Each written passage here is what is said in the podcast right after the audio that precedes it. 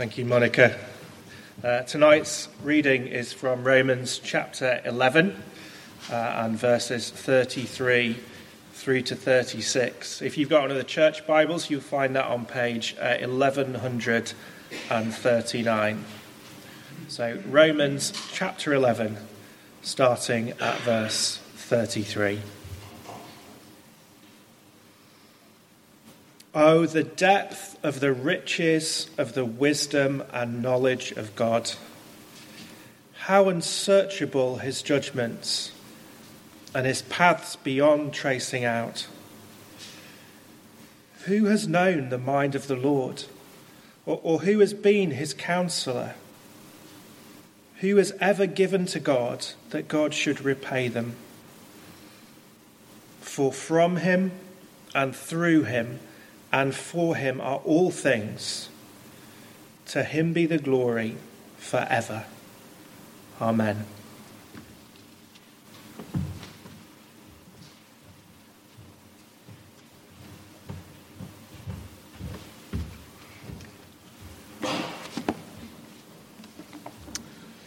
Well, thank you very much, Rich, for reading. Please do keep that passage open.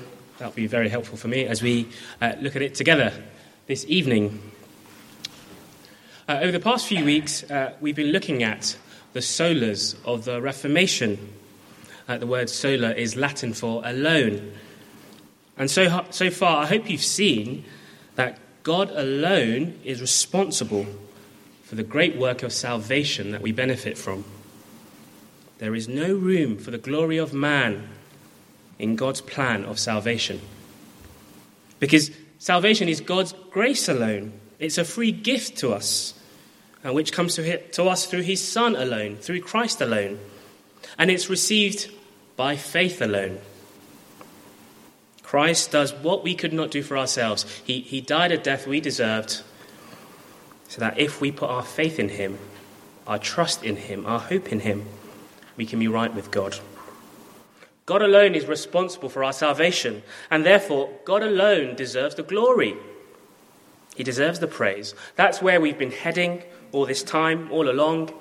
God's glory is the, is the crescendo, the peak of these solas of the Reformation. Our understanding of salvation is, is meant to lead us to praise God with our lives. So that, like the psalmist, we can say, As the deer pants for the streams of living water, so my soul longs for you, my God. And in doing so, let me ask for God's help as we dive in into His Word. Heavenly Father, it's our longing that our souls would long to praise you for all that you've done for us. And we thank you for the great gift of salvation. And we thank you for sending your work, your Son Jesus Christ, to accomplish this work of salvation. And we thank you for the gift of faith, which enables us to receive all that the Lord Jesus has done for us. And it is right that we give you glory alone, that we praise you for all that you've done for us. As we spend time in your word this evening, uh, would your spirit uh, set our hearts on fire with love for you, for all that you've done for us. And we pray this in Jesus' name. Amen. Amen. Well, please do look up. Um, I'm sure there'll be some of us here this evening who like going walking up mountains, climbing mountains. Um, if you like it, you, you, go to the top, the summit, to the peak, and um, it's a great thing to do if you have the, the health, the time, and the resources to do so. Um, here's, oh, there we go. Let's go back a step. Yeah, here's a, there's a picture of me and Beth um, on top of a ridge, as it were, somewhere in the Lake District. Um, I can't remember whereabouts it was, but you can tell by Beth's expression I kind of dragged her up there. But I think, uh, I think she enjoyed the view. Um, 10 points to anyone who can guess where that is in the Lake District. I can't remember. But it's a stunning view, isn't it? Um, now, of course, there are much better views in the world. Of course, there are higher mountains to climb. Think of what it might feel like to summit uh, Mount Kilimanjaro or Mount Everest. If you were able to summit those mountain peaks, what would your response be? Well, in your Bibles, um, you'll see that uh, the heading above verse 33 says, doxology. Doxology. Uh, doxology simply means praise to God. And it's, it's an appropriate heading for our passage this evening. And if you like, it's a crescendo, the peak of the solas of the Reformation, because as the Apostle Paul summits the mountain, uh, the peak of his theology, as he's explained God's plan of salvation in the previous verses and chapters for both Jews and Gentiles, as he marvels at how God is able to show mercy to those who don't deserve it, even those who reject him, he, he stops for a moment to, to admire the view. He, he takes in God's marvelous and mysterious plan of salvation. And all he can say is, Oh, wow. Would you look at that view? How marvelous, how wonderful, how gracious and merciful God is. The response he has to the, to the wonderful view of God's salvation is sheer praise. Uh, we're going to anchor ourselves in verse 36 this evening, particularly the three kind of key prepositions in the verse which give us our headings. From him, through him, and for him. From him, through him, and for him. Firstly, salvation comes from God alone. Thank you, Toffa. Salvation comes from God alone. Verse 33 Oh, the depth of the riches of God. As Paul reaches the peak of his explanation of God's plan of salvation, he can't help but exclaim, Oh, wow! Look how rich God is in mercy, how vast and deep his grace is. In Romans chapter 10, verse 12, just a page uh, back in the right hand column, you'll see it says, For there is no difference between Jew and Gentile. The same Lord is Lord of all and richly blesses all who call on him. Elsewhere in Ephesians, Paul says, But because of his great love for us, God, who is rich in mercy, made us alive with Christ. Even when we were dead in our transgressions, it's by grace you have been saved. Salvation comes from God alone because only God alone is truly rich truly rich in grace and mercy. Anyone, Jew, Gentile, young, old, poor, rich, eh, can receive the boundless riches of Christ if all you do is call on his name and put your trust in him. God is never too busy to, to answer the call of anyone, or too tired or stressed. Uh, we, we never get the answer phone when we call on Jesus to save us. He's always available and never runs out of mercy towards us because the depth of his rich nature is limitless. Oh, wow, Paul exclaims. The great gift of salvation, it comes from the depth of God's riches. I want you to think of a bathtub. Think of a bathtub. And then, once you've got that in your mind, think of the ocean. Bathtub, ocean. Now, imagine in an apocalypse, uh, the water you had left was the size of a very big bathtub. Uh, for that size, you, you would have to, I guess, manage your drinking habits judiciously, um, extra careful not to waste anything because, well, you want to make it last. You don't want it to run out. You can easily use water the size of a bathtub, can't you? How about the ocean? If the drinking water you had left was the size of the ocean, what would your approach be then? Well, the ocean is so vast, you, won't think twice about drawing water from it. It's so big, it's almost limitless. Well, the same is with God. He is rich in grace and mercy that we should never think twice about coming to Him. Uh, the story goes of a man in a court of Alexander the Great, who once asked the great ruler for financial help. And he was told that he could take the money from the imperial treasury. Uh, when he submitted to the treasurer a request uh, for the amount he asked for, uh, he was promptly refused. The treasurer had to verify that such a large sum was indeed authorized. But when the treasurer asked Alexander, the ruler, he replied, Alexander did, Pay the money at once. Pay the money at once. The man who was asked has done me a singular honor. By the largeness of his request, he shows that he has understood both my wealth and generosity. God is rich in grace and mercy. He, he's rich in bringing salvation to those who don't deserve it. From the depths of his riches, his wealth of mercy, salvation comes. Secondly, from the depths of God's wisdom and knowledge comes salvation. Oh, the depths, verse, verse 33, the depths of the riches of the wisdom and knowledge of God. God not only chooses to save us out of his riches, but thankfully he knows how to save us. From the depths of his wisdom and knowledge, he, he always has the ability to make the right decisions. He, he never gets it wrong. Even the, the tricky, tough moral questions, he always gets right. How will God combine justice and mercy? How, how will he, he mercifully save us without compromising on his justice and the need to punish sin? Well, look to the cross of the Lord Jesus, where both justice and mercy meet.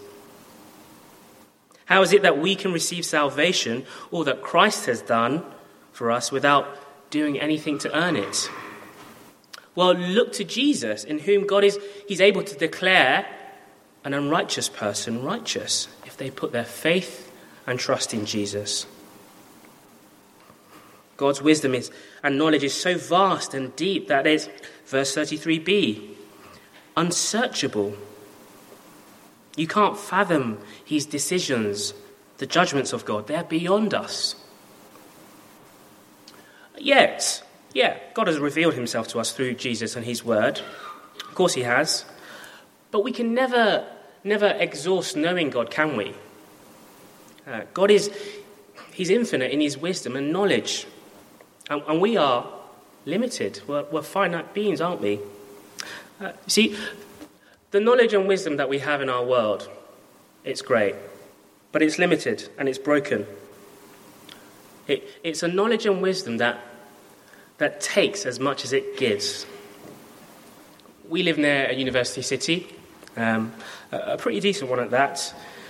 And it, it's tempting to think that we're at the cutting edge of human thought and research.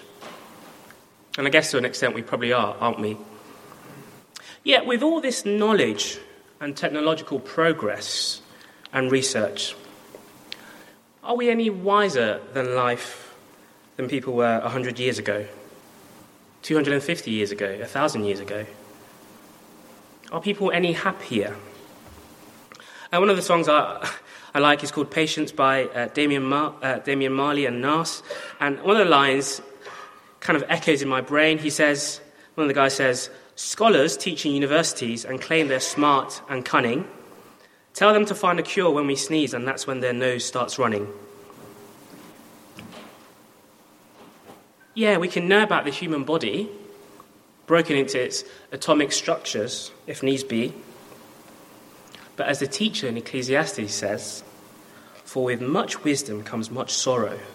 The more knowledge, the more grief. Great, we can understand the natural world through science and understand humanity through incredible psychological wisdom. But in the process will come much vexation and sorrow. Why? Because we can't ultimately fix the problems we see in the world or in ourselves.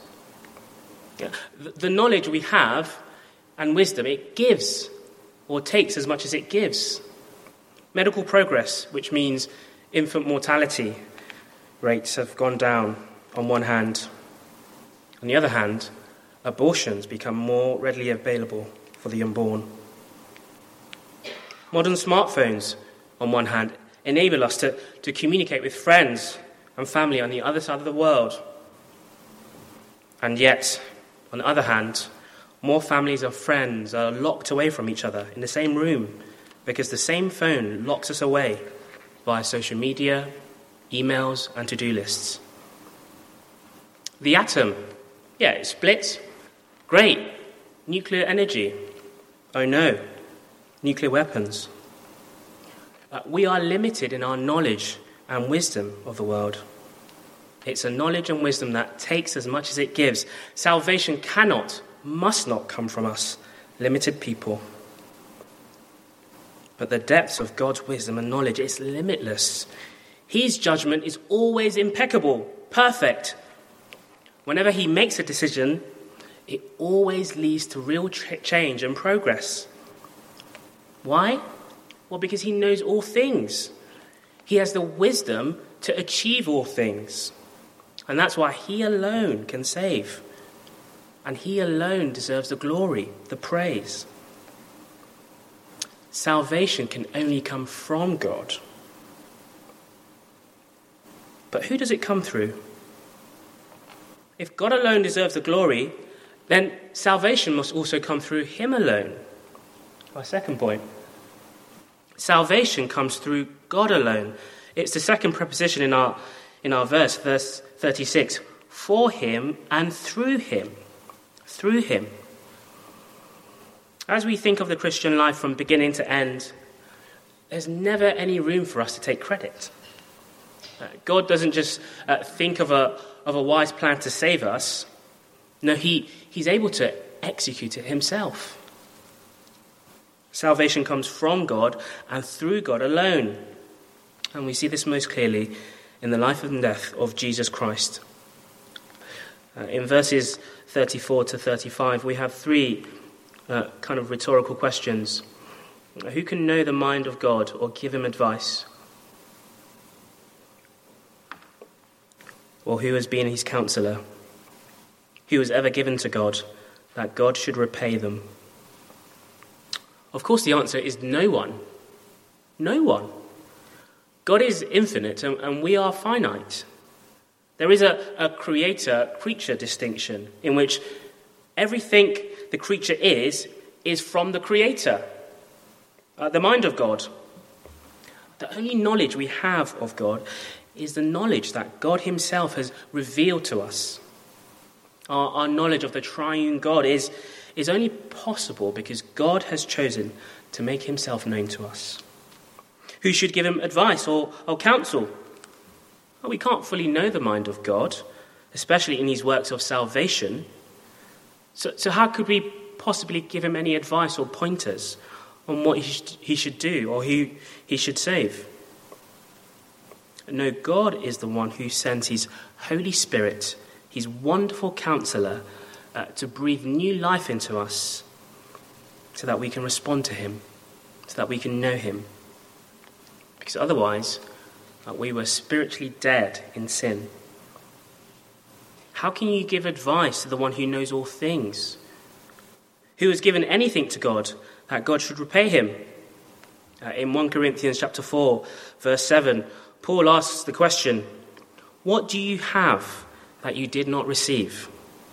And if you did receive it, why do you boast as though you did not? Our lives, our intellect, work ethic, looks, the families we're born into, our parents, marriage, material possessions, even our faith, it's all a gift from God. So, how can we possibly give anything back to Him? It all belongs to Him in the first place. Everything comes from Him and is sustained through Him. And we see this gloriously in the work of salvation. In the cross of Christ, we see God's glorious plan to save the world. Earlier in Romans chapter 3, verse 24, as we read um, last week, all are justified freely by his grace through the redemption that came through Christ Jesus. God presented Christ as a sacrifice of atonement through the shedding of his blood to be received by faith. Our redemption comes through the shedding of the precious blood of Jesus Christ. And when it comes to the Christian life, we don't, we can't repay God because we can't afford to. We can't afford to repay Him for what He's done for us, the Lord Jesus. it was the former Archbishop of Canterbury, William Temple, who said, The only thing I contribute to my salvation is the sin I need redeeming from. The only thing I contribute to my salvation is the sin I need redeeming from. We bring nothing to the table in our salvation except the sin which causes the need for saving in the first place. The blood of the Lord Jesus redeems us from the slavery of sin. He buys us back and He breathes new life into us. Uh, we have a new master with a new destiny, and there's nothing we did to deserve it. Salvation is from God alone, it's His initiative. Salvation comes through God alone, through Christ alone. He accomplishes it. And therefore, salvation is for God's glory alone. Our third point. The third kind of key preposition in the verse, verse 36 For from him and through him and for him are all things. Everything we have from God is from God. God's the creator of the universe, the heavens, and the earth. He didn't have any help to do it. God alone is the author of salvation, comes from the depths of his riches, of his grace and mercy and everything is through him, which means everything is sustained by him. God doesn't just create the world and then stand back to admire his good creation. Nor does he create the world with energy kind of sufficient to keep it going. Uh, John Calvin, a, key uh, person in the Reformation, says this God sustains, nourishes, and cares for everything he has, he has made, even to the least sparrow. God sustains, nourishes, and cares for everything he has made, even to the least sparrow. Nothing in this world exercises its own power, not even the sparrow in the flight or the lowly worm exercises its own power, except in so far that it is directed by God's ever present hand, God's power. By God's power alone does the world stand and has stood since the beginning of time. God created the world, He maintains the world, and He fixes it. So it's, it's only right for Him that all glory belongs to Him. He alone deserves the praise for life, for the maintenance and sustenance of life. He alone deserves our praise for everything that's good in our lives. Uh, which means, well, it would be wrong that we get any of the glory. See, if it's right that God gets all the glory, then it would be wrong that we get any of the glory. Uh, we are by nature often wanting to, to grab some of the glory for ourselves. That's kind of what's at the heart of sin uh, a self centeredness. You know that Sunday school phrase, uh, what's at the centre of the word sin? Well, it's the letter I. I. That's our default position. Uh, we naturally want to, to jostle for some of the glory. It goes right back to the Garden of Eden and the fall of humanity. You see, uh, there are many ways our world longs for glory. We see it in sports, uh, beauty, how you look, politics, uh, so on and so forth. But lest we think it's a problem alone out there in the world and not with ourselves or in the church. I'm certainly not immune to this. A while back, we were discussing as a staff team, and someone mentioned an activity in which I'd been involved in, but didn't mention my name. Straight away, I wanted to say, Wait, hey, hold on a minute. Uh, you forgot me. So I spent the next few seconds thinking of a way to, to get my name in the conversation to remind them. But I didn't in the end. Um, I realized how silly I was being, and the Holy Spirit convicted me, thank God. Now, that's not to my praise, it's to God's praise that He convicts us of our sins. Maybe, like me, you're, you're often tempted to, to take some of God's glory for yourself in in the ways you serve. We might be tempted to, to serve in such a way that we, we subtly want to draw attention to ourselves. And when we're not praised, we, we feel slightly bitter. Not saying, therefore, we shouldn't serve or thank each other, but we need to constantly ask ourselves what is motivating me in my service of God and others? What is motivating me in my service of God and others?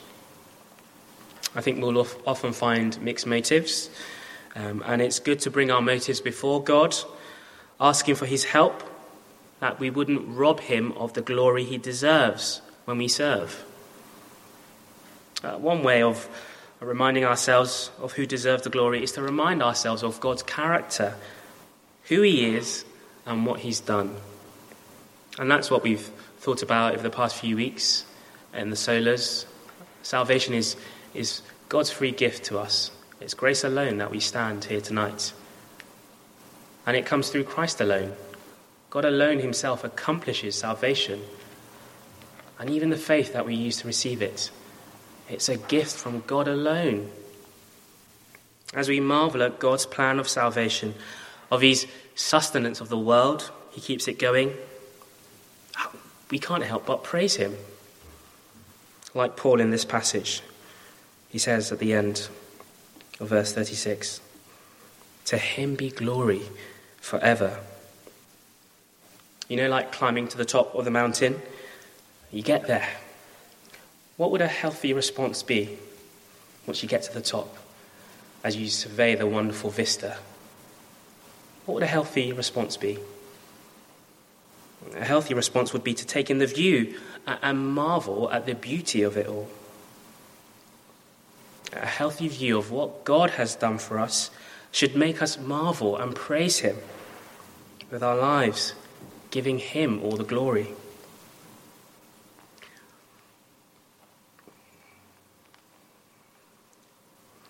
I'm going to finish now, but let me give you a moment to reflect. Um, maybe on some of the ways um, we might be distracted from giving God the glory and we're tempted to take glory for ourselves. Let me give you a moment to reflect, uh, then I'll draw us back to, to close. So, a moment to reflect on how we're tempted to take glory for ourselves and not to give it to God instead.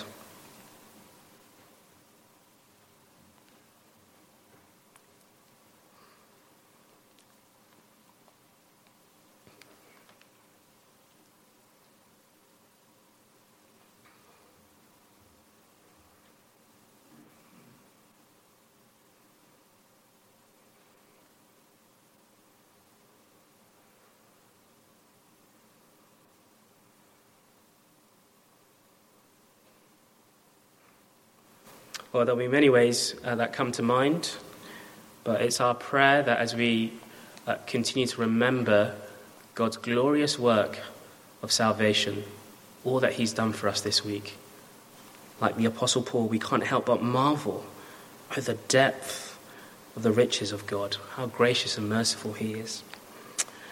As I finish, let me invite you to join with me in saying the glorious verse, verse 36, together. It should be on the screen. So together we say, For from him and through him and for him all things, to him be glory forever. Amen.